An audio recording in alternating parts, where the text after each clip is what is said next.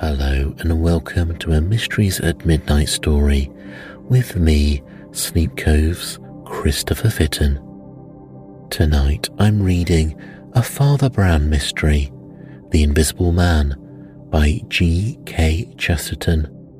The story tonight involves three men who each have made proposals to one woman and the inevitable fallout and competition this brings.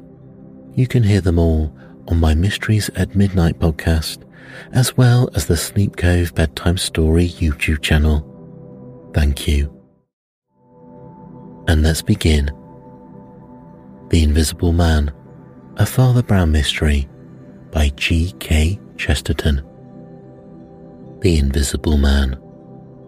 In the cool blue twilight of two steep streets in Camden Town, the shop at the corner, a confectioner's, glowed like the butt of a cigar. One should rather say, perhaps, like the butt of a firework, for the light was of many colours and some complexity, broken up by many mirrors, and dancing on many gilt and gaily coloured cakes and sweet meats. Against this one fiery glass were glued the noses of many gutter snipes, for the chocolates were all wrapped in those red and gold and green metallic colours, which are almost better than chocolate itself.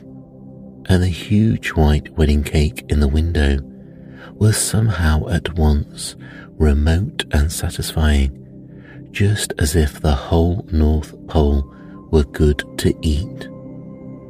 Such rainbow provocations could naturally collect the youth of the neighborhood up to the ages of 10 or 12. But this corner was also attractive to youth at a later stage, and a young man not less than 24 was staring into the same shop window to him also the shop was a fiery charm, but this attraction was not wholly to be explained by chocolates, which, however, he was far from despising.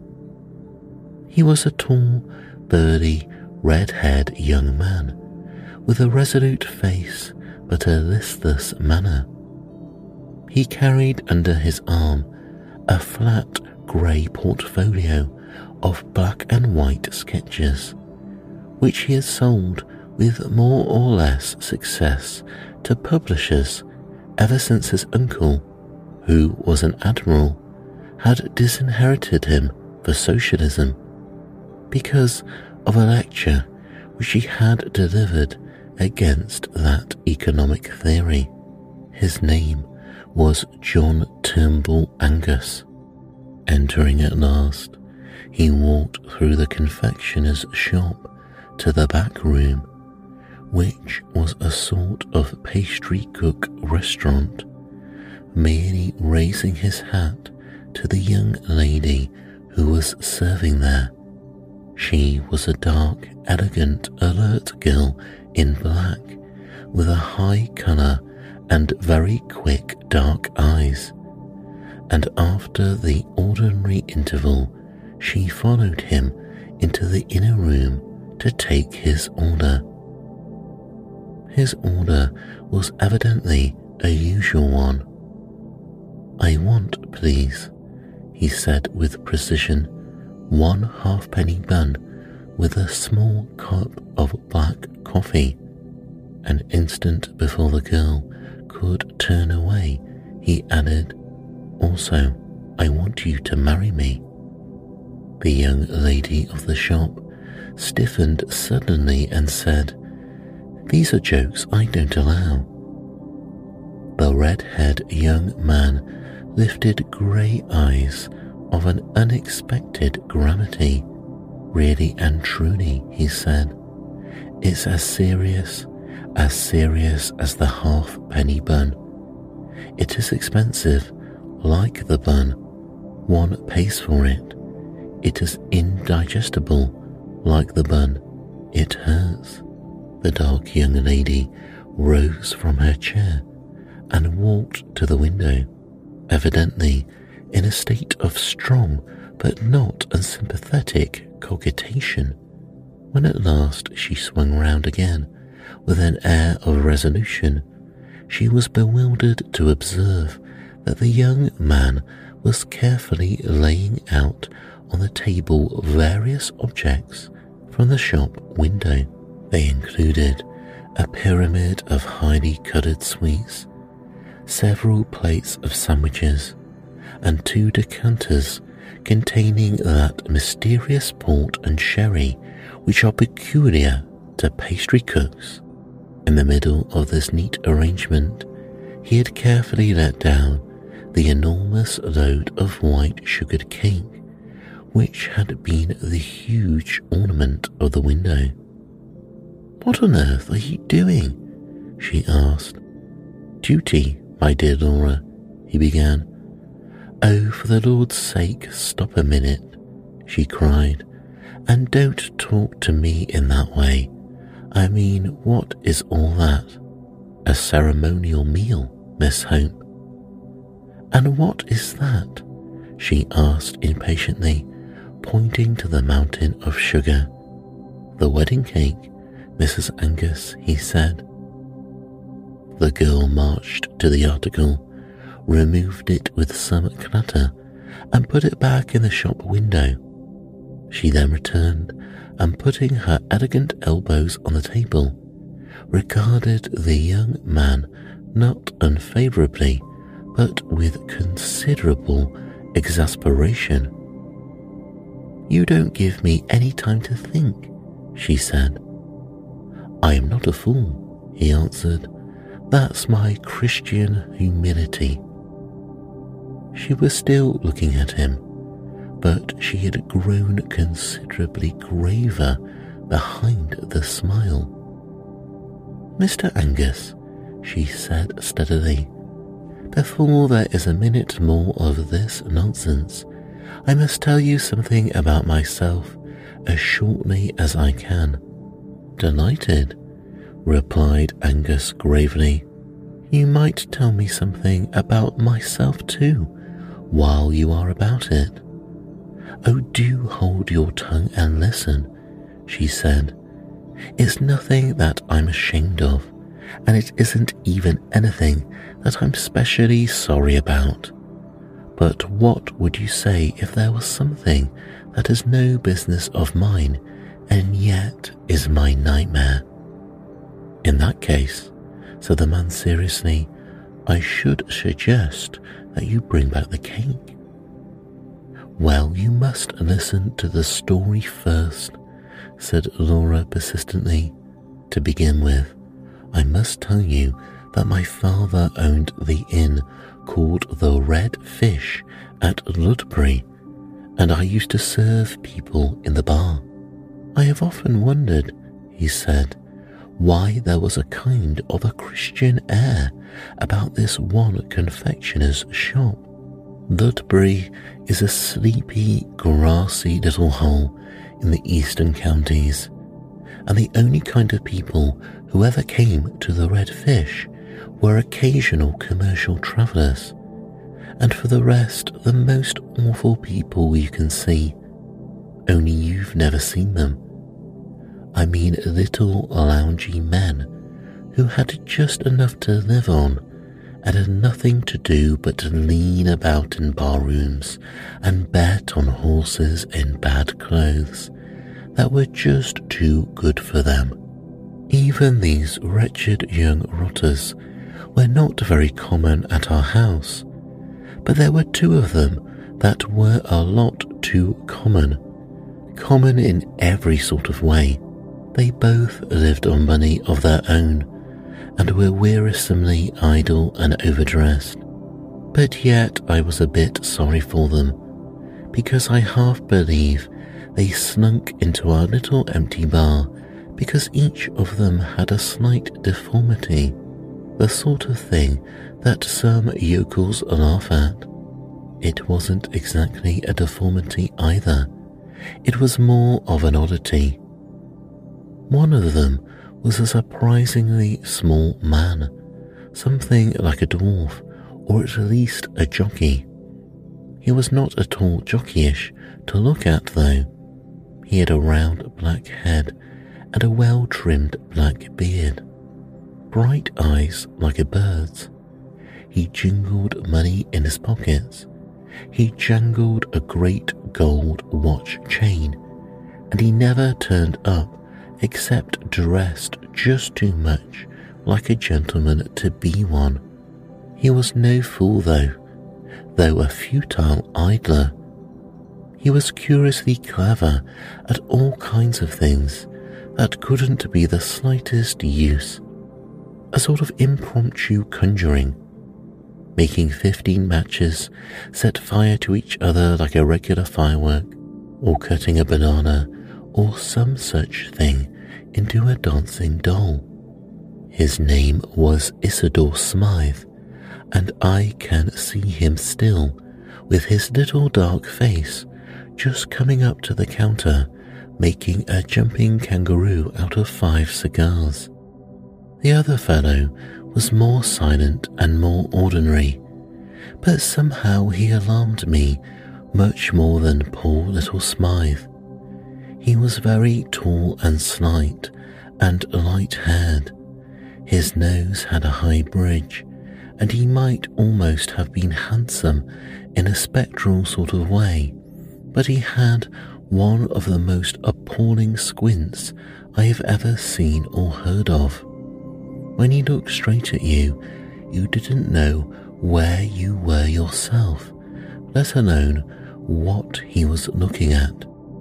I fancy this sort of disfigurement embittered the poor chap a little, for while Smythe was ready to show off his monkey tricks anywhere, James Welkin, that was the squinting man's name, never did anything except soak in our bar parlour and go for great walks by himself in the flat, grey country all round. Or the same, I think Smythe too was a little sensitive about being so small, though he carried it off more smartly. And so it was that I was really puzzled as well as startled, and very sorry when they both offered to marry me in the same week. Well, I did what I've since thought was perhaps a silly thing but after all, these freaks were my friends in a way, and I had a horror of their thinking. I refused them for the real reason, which was that they were so impossibly ugly. So I made up some gas of another sort about never meaning to marry anyone who hadn't carved his way in the world. I said it was a point of principle with me not to live on money that was just inherited like theirs. Two days after I had talked in this well meaning sort of way, the whole trouble began. The first thing I heard was that both of them had gone off to seek their fortunes, as if they were in some silly fairy tale. Well, I've never seen either of them from that day to this. But I've had two letters from the little man called Smythe, and really they were rather exciting. Ever heard of the other man? asked Angus. No, he never wrote, said the girl after an instant's hesitation. Smythe's first letter was simply to say that he had started out walking with Welkin to London. But Welkin was such a good walker that the little man dropped out of it and took a rest by the roadside. He happened to be picked up by some travelling show, and partly because he was nearly a dwarf, and partly because he was really a clever little wretch, he got on quite well in the show business and was soon sent up to the aquarium to do some tricks that I forget. That was his first letter. His second was much of a startler, and I only got it last week. The man called Angus emptied his coffee cup and regarded her with mild and patient eyes. Her own mouth took a slight twist of laughter as she resumed. I suppose you've seen on the hoardings all about this Smythe's silent service, or you must be the only person that hasn't. Oh, I don't know much about it. It's some clockwork invention for doing all the housework by machinery. You know the sort of thing. Press a button, a butler who never drinks. Turn a handle, ten housemaids who never flirt. You must have seen the advertisements. Well, whatever these machines are, they are making pots of money, and they are making it all for the little fellow whom I knew down in Ludbury. I can't help feeling pleased the poor little chap has fallen on his feet, but the fact is, I'm in terror of his turning up any minute and telling me he's carved his way in the world, as he certainly has. And the other man, repeated Angus with a sort of obstinate quietude. Nora Hope got to her feet suddenly. My friend, she said, I think you are a witch. Yes, you are quite right. I have not seen a line of the other man's writing, and I have no more notion that the dead of what or where he is. But it is of him that I am frightened. It is he who is all about my path. It is he who has driven me mad. Indeed, I think he has driven me mad, for I have felt him where he could not have been, and I have heard his voice when he could not have spoken. Well, my dear, said the young man cheerfully, if he were Satan himself, he is done for now. You have told somebody. One goes mad all alone, old girl. But when was it you fancied you felt or heard our squinting friend? I heard James Welkin laugh as plainly as I hear you speak, said the girl steadily. There was nobody there, for I stood just outside the shop at the corner and could see down both streets at once. I'd forgotten how he laughed, though his laugh was as odd as his squint. I had not thought of him for nearly a year, but it's a solemn truth that a few seconds later the first letter came from his rival. Did you ever make the spectre speak or squeak or anything? asked Angus with some interest. Laura suddenly shuddered, and then said with an unshaken voice, Yes, just when I had finished reading the second letter from Isidore Smythe announcing his success, just then I heard Welkin say, He shan't have you though. It was quite plain, as if he were in the room. It is awful. I think I must be mad. If you were really mad, said the young man, you would think you must be sane. But certainly there seems to me to be something a little rum about this unseen gentleman. If you were really mad, said the young man, you would think you must be sane. But certainly there seems to me to be something a little rum about this unseen gentleman. Two heads are better than one. I spare you allusions to any other organs, and really, if you would allow me, as a sturdy, practical man, to bring back the wedding cake out of the window. Even as he spoke, there was a sort of steady shriek in the street outside, and a small motor driven at devilish speed shot up to the door of the shop and stuck there. In the same flash of time, a man in a shiny top hat stood stamping in the outer room. Angus, who had hitherto maintained hilarious ease from the motives of mental hygiene, revealed the strain of his soul by striding abruptly out of the inner room and confronting the newcomer. A glance at him was quite sufficient to confirm the savage guesswork of a man in love.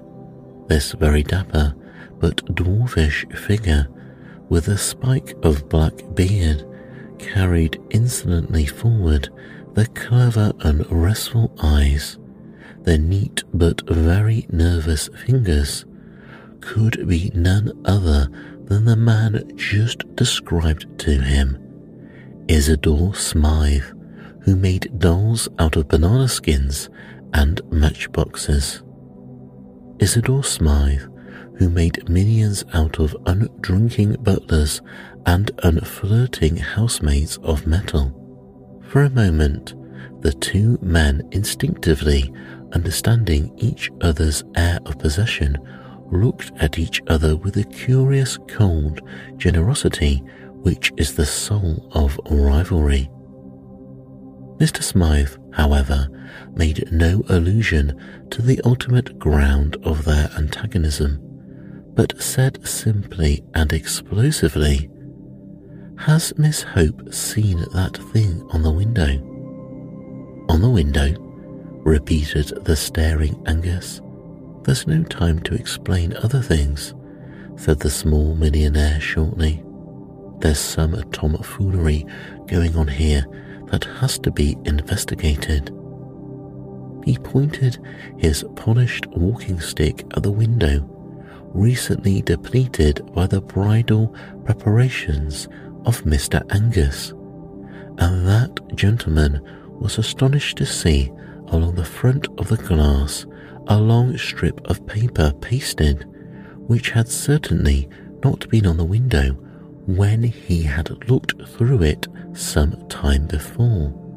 Following the energetic Smythe outside into the street, he found that some yard and a half of stamp paper had been carefully gummed along the glass outside, and on this was written in straggly characters If you marry Smythe, he will die. Laura, said Angus, putting his big red head into the shop. You're not mad. It's the writing of that fellow Welkin, said Smythe gruffly. I haven't seen him for years, but he's always bothering me. Five times in the last fortnight, he's had threatening letters left at my flat, and I can't even find out who leaves them, let alone if it is Welkin himself. The porter of the flats swears that no suspicious characters have been seen, and here he has pasted up a sort of dado on a public shop window, while the people in the shop, quite so, said Angus modestly, while the people in the shop were having tea. Well, sir, I can assure you I appreciate your common sense in dealing so directly with the matter. We can talk about other things afterwards. The fellow cannot be very far off yet, but I swear there was no paper there when I went last to the window ten or fifteen minutes ago. On the other hand, he's too far off to be chased, as we don't even know the direction. If you take my advice, Mr. Smythe, you'll put this at once in the hands of some energetic inquiry man, private rather than public. I know an extremely clever fellow who has set up in business five minutes from here in your car. His name's Flambeau, and though his youth was a bit stormy, he's a strictly honest man now, and his brains are worth money. He lives in Lucknow Mansions, Hampstead. That is odd, said the little man, arching his black eyebrows. I live myself in Himalaya Mansions round the corner. Perhaps you might care to come with me. I can go to my rooms and sort out these queer Welkin documents while you run round and get your friend, the detective. You are very good, said Angus politely. Well, the sooner we act, the better. Both men, with a queer kind of impromptu fairness, took the same sort of formal farewell of the lady, and both jumped into the brisk little car. As Smythe took the handles and they turned the great corner of the street, Angus was amused to see a gigantesque poster of Smythe's silent service with a picture of a huge headless iron doll carrying a saucepan with a legend, a cook who was never cross. I use them in my own flat, said the little black bearded man, laughing, partly for advertisements and partly for real convenience. Honestly and all above board, those big clockwork dolls of mine do bring your coals or claret or a timetable quicker than any live servants I've ever known, if you know which knob to press. But I'll never deny, between ourselves, that such servants have their disadvantages too. Indeed, said Angus, is there something they can't do? Yes, replied Smythe Cooney. They can't tell me who left those threatening letters at my flat. The man's motor was small and swift like himself. In fact, like his domestic service, it was of his own invention. If he was an advertising quack, he was one who believed in his own wares. The sense of something tiny and flying was accentuated as they swept up long white curves of road in the dead but open daylight of evening. Soon the white curves came sharper and dizzier. They were upon ascending spirals, as they say in the modern religions. For indeed, they were cresting a corner of London which is almost as precipitous as Edinburgh, if not quite so picturesque. Terrace rose above terrace, and the special tower of flats they sought rose above them all to almost Egyptian height, gilt by the level sunset. Their change as they turned the corner and entered the crescent known as Himalaya Mansions was as abrupt as the opening of a window, for they found that pile of flats sitting above London as above a green sea of slate. Opposite to the mansions, on the other side of the gravel crescent, was a bushy enclosure more like a steep hedge or dike than a garden, and some way below that ran a strip of artificial water, a sort of canal, like the moat of that embowered fortress. As the car swept round the crescent, it passed at one corner the stray stall of a man selling chestnuts, and right away at the other end of the curve, Angus could see a dim blue policeman walking slowly. These were the only human shapes in that high suburban solitude, but he had an irrational sense that they expressed the speechless poetry of London. He felt as if they were figures in a story. The little car shot up to the right house like a bullet and shot out its owner like a bombshell. He was immediately inquiring of a tall commissionaire in shining braid and a short porter in shirt sleeves whether anybody or anything had been seeking his apartments. He assured that nobody and nothing had passed these officials since his last inquiries, whereupon he and the slightly bewildered Angus were shot up in their lift like a rocket till they reached the top floor. Just come in for a minute, said the breathless Smythe. I want to show you those Welkin letters. Then you might run round the corner and fetch your friend.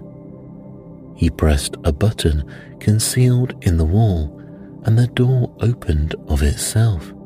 It opened on a long, commodious anteroom, of which the only arresting features, ordinarily speaking, were the rows of tall, half human mechanical figures that stood up on both sides like tailor's dummies.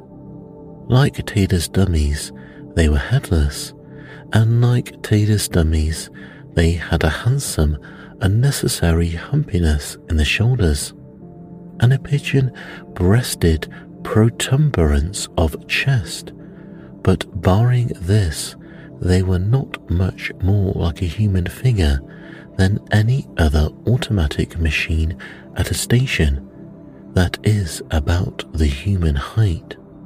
They had two great hook like arms for carrying trays, and they were painted pea green or vermilion or black for convenience of distinction. In every other way, they were only automatic machines, and nobody would have looked twice at them.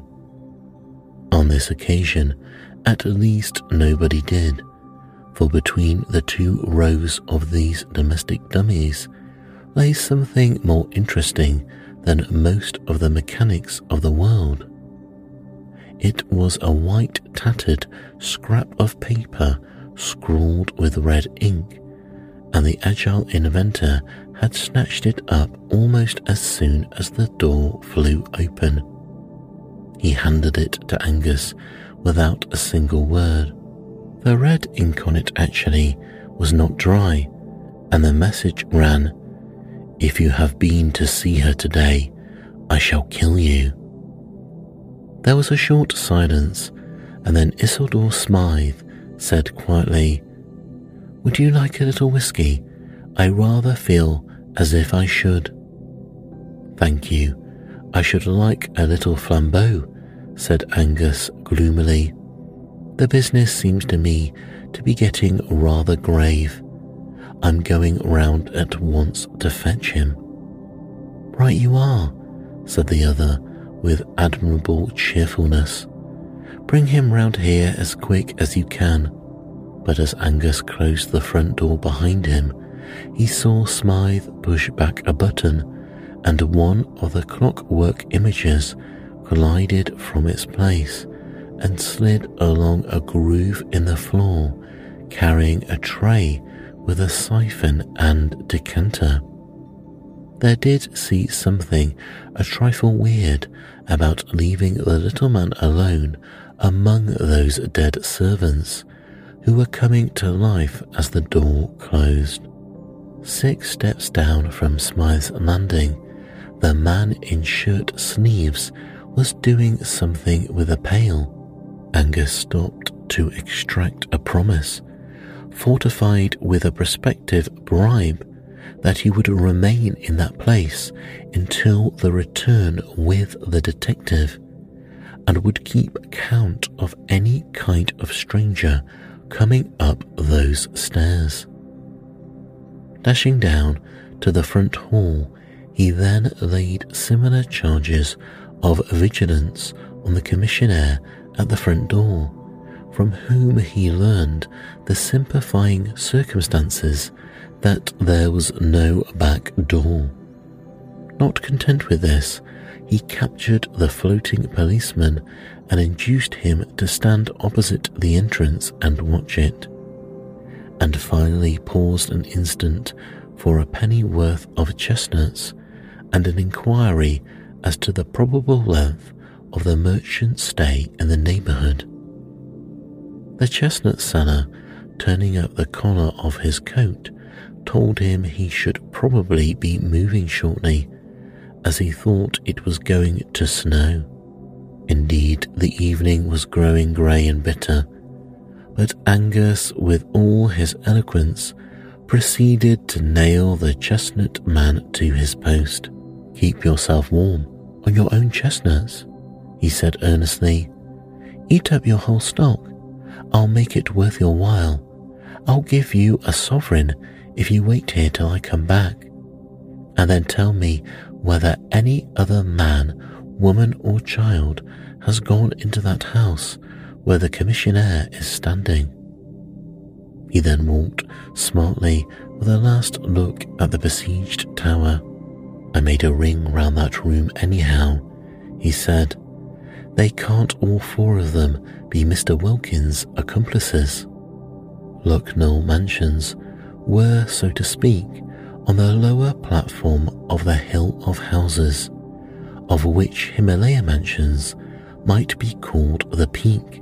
Mr. Flambeau's semi official flat was on the ground floor and presented in every way a marked contrast to the American machinery and cold hotel like luxury of the flat of the silent service. Flambeau, who was a friend of Angus, received him in a rococo artistic den behind his office, of which the ornaments were sabres, Eastern curiosities, flasks of Italian wine, savage cooking pots, a plummy Persian cat, and a small, dusty looking Roman Catholic priest who looked particularly out of place. This is my friend, Father Brown, said Flambeau. I've often wanted you to meet him. Splendid weather this, a little cold for southerners like me. Yes, I think it will keep clear, said Angus, sitting down on a violet striped eastern ottoman. No, said the priest quietly, it has begun to snow. And indeed, as he spoke, the first few flakes foreseen by the man of chestnuts began to drift across the darkening window pane. Well, said Angus heavily, I'm afraid I've come on business, and rather jumpy business at that. The fact is, Flambeau, within a stone's throw of your house is a fellow who badly wants your help.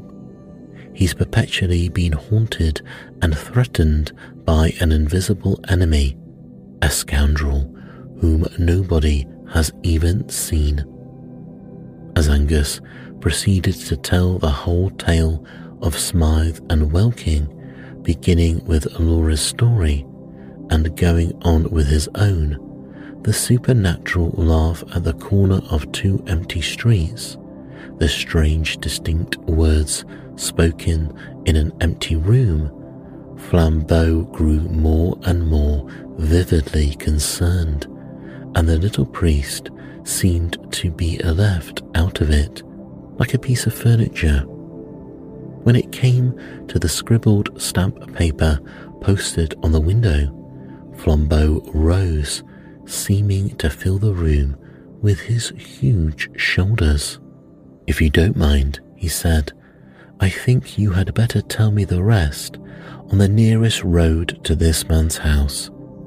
It strikes me somehow that there is no time to be lost. Delighted, said Angus, rising also, though he's safe enough for the present, for I've set four men to watch the only hole to his burrow. They turned out into the street, the small priest trundling after them with the docility of a small dog. He merely said in a cheerful way, like one making conversation, How quick the snow gets thick on the ground. As they threaded the steep side streets, already powdered with silver, Angus finished his story, and by the time they reached the crescent with the towering flats, he had a leisure to turn his attention to the four sentinels. The chestnut seller both before and after receiving a sovereign, swore stubbornly that he had watched the door and had seen no visitor enter. The policeman was even more emphatic. He said he had had experience of crooks of all kinds, in top hats and in rags. He wasn't so green as to expect suspicious characters to look suspicious. He looked out for anybody, and so help him, there had been nobody. And when all three men gathered round the gilded commissionaire, who still stood smiling astride of the porch, the verdict was more final still. I've got a right to ask any man, duke or dustman, what he wants in these flats, said the genial and gold laced giant, and I swear there's been nobody to ask since this gentleman went away. The unimportant Father Brown, who stood back looking modestly at the pavement, here ventured to say meekly, Has nobody been up and downstairs? Then, since the snowfall began, it began while we were all around at Flambeau's. Nobody's been in here, sir. You can take it from me, said the official with a beaming authority. Then I wonder what this is, said the priest, and stared at the ground blankly like a fish. The others all looked down also, and Flambeau used a fierce exclamation and a French gesture, for it was unquestionably true that down the middle of the entrance, guarded by the man in gold lace, actually between the arrogant, stretched legs of that colossus, ran a stringy pattern of grey footprints stamped upon the white snow. God, cried Angus involuntarily, the invisible man. Without another word, he turned and dashed up the stairs with Flambeau following. But Father Brown still stood looking about him in the snow clad street as if he had lost interest in his query.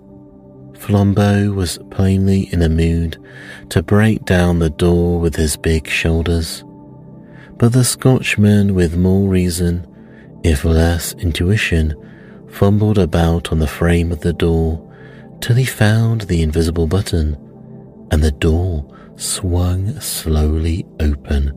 It showed substantially the same serried interior. The hall had grown darker, though it was still struck here and there with the last crimson shafts of sunset, and one or two of the headless machines had been moved from their places for this or that purpose, and stood here and there about the twilight place. The green and red of their coats were all darkened in the dusk, and their likeness to human shapes slightly increased by their very shapelessness.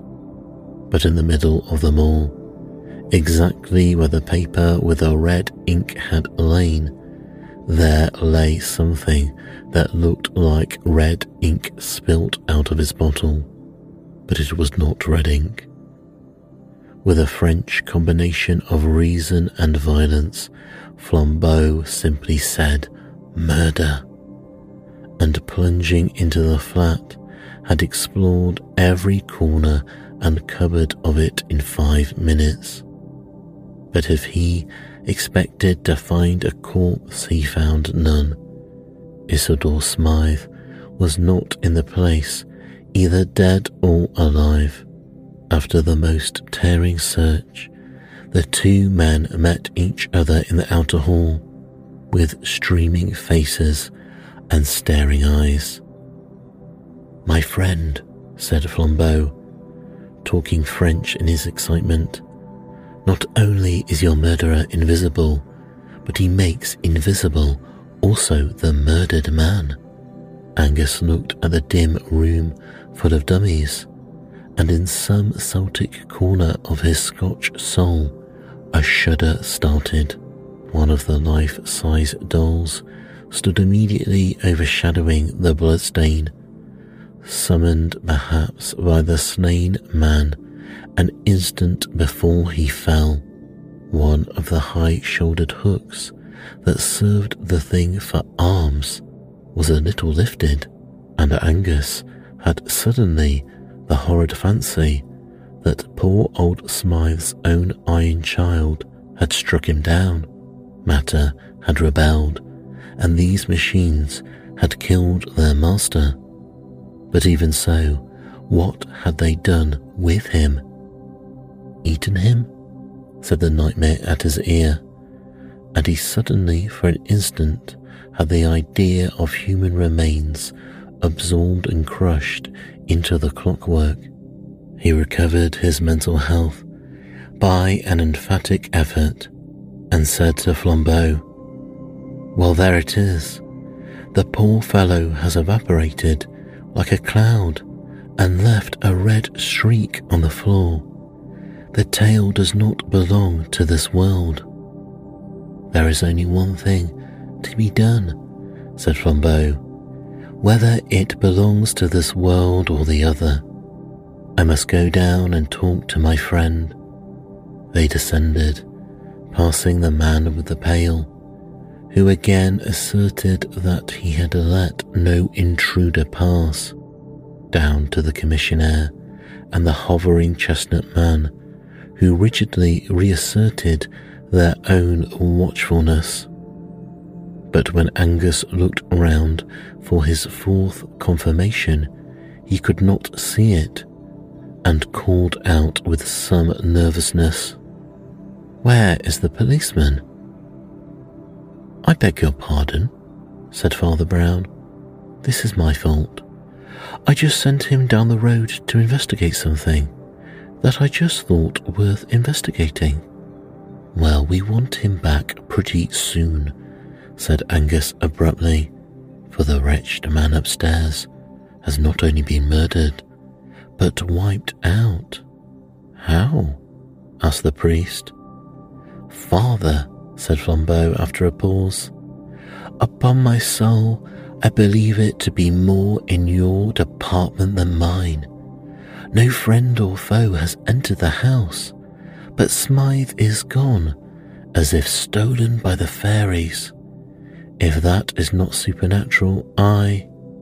As he spoke, they were all checked by an unusual sight. The big blue policeman came round the corner of the crescent, running. He came straight up to Brown.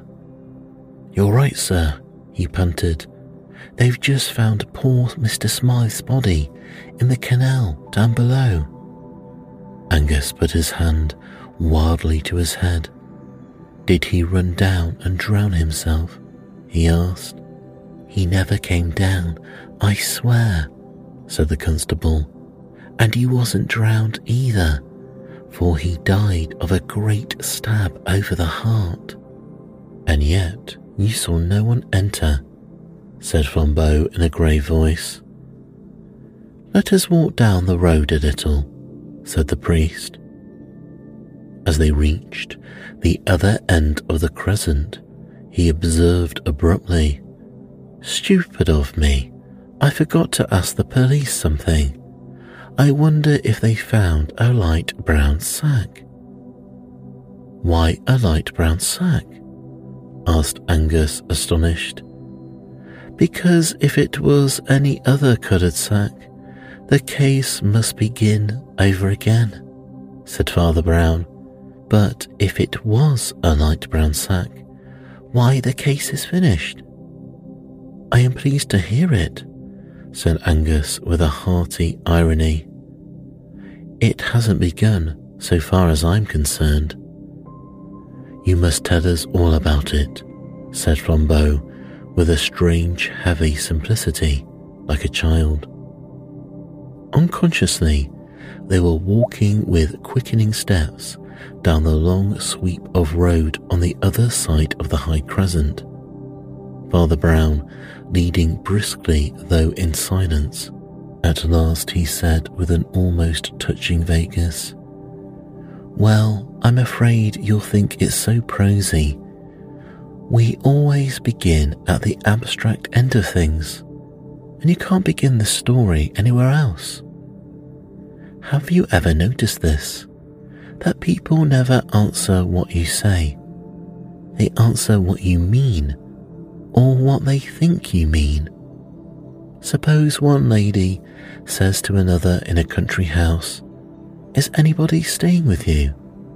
The lady doesn't answer. Yes, the butler, the three footman, the parlour maid, and so on. Though the parlour maid may be in the room, or the butler behind a chair. She says, There is nobody staying with us, meaning nobody of the sort you mean. Suppose one lady says to another in a country house, Is anybody staying with you? The lady doesn't answer, Yes, the butler, the three footman, the parlour maid, and so on, though the parlour maid may be in the room or the butler behind a chair. She says, There is nobody staying with us, meaning nobody of the sort you mean. But suppose a doctor inquiring into an epidemic asks, Who is staying in the house? Then the lady will remember the butler, the parlour maid, and the rest. All language is used like that. You never get a question answered literally, even when you get it answered truly. When those four quiet, honest men said that no man had gone into the mansions, they did not really mean that no man had gone into them. They meant no man whom they could suspect of being your man. A man did go into the house and did come out of it, but they never noticed him. An invisible man? inquired Angus, raising his red eyebrows. A mentally invisible man, said Father Brown. A minute or two after, he resumed in the same unassuming voice, like a man thinking his way. Of course, you can't think of such a man until you do think of him. That's where his cleverness comes in. But I came to think of him through two or three little things in the tale Mr. Angus told us. First, there was the fact that this Welkin went for long walks. And then there was the vast lot of stamp paper on the window. And then, most of all, there were the two things the young lady said. Things that couldn't be true. Don't get annoyed, he added hastily, noting a sudden movement of the Scotchman's head. She thought they were true. A person can't be quite alone in a street a second before she receives a letter. She can't be quite alone in a street when she starts reading a letter just received. There must be somebody pretty near her. He must be mentally invisible. Why must there be somebody near her? asked Angus. Because, said Father Brown, barring carrier pigeons, Somebody must have brought her the letter. Do you really mean to say, asked Flambeau with energy, that Welkin carried his rival's letters to his lady? Yes, said the priest. Welkin carried his rival's letters to his lady. You see, he had to. Oh, I can't stand much more of this, exploded Flambeau. Who is this fellow? What does he look like? What is the usual get-up of a mentally invisible man? He is dressed rather handsomely in red, blue, and gold, replied the priest promptly with precision, and in this striking and even showy costume, he entered Himalaya mansions under eight human eyes. He killed Smythe in cold blood and came down into the street, again carrying the dead body in his arms. Reverend sir, cried Angus, standing still, are you raving mad, or am I? You are not mad, said Brown, only a little unobservant. You have not noticed such a man as this, for example. He took three quick strides forward and put his hand on the shoulder of an ordinary passing postman who had bustled by them unnoticed under the shade of the trees. Nobody ever notices postmen somehow, he said thoughtfully, yet they have passions like other men, and even carry large bags where a small corpse can be stowed quite easily. The postman, instead of turning naturally, had ducked and tumbled against the garden fence. He was a lean, fair bearded man of very ordinary appearance, but as he turned an alarmed face over his shoulder, all three men were fixed with an almost fiendish squint. Flambeau went back to his sabres, purple rugs, and Persian cat, having many things to attend to. John Turnbull Angus went back to the lady at the shop, with whom that imprudent young man contrives to be extremely comfortable. But Father Brown walked those snow covered hills under the stars for many hours with a murderer, and what they said to each other will never be known.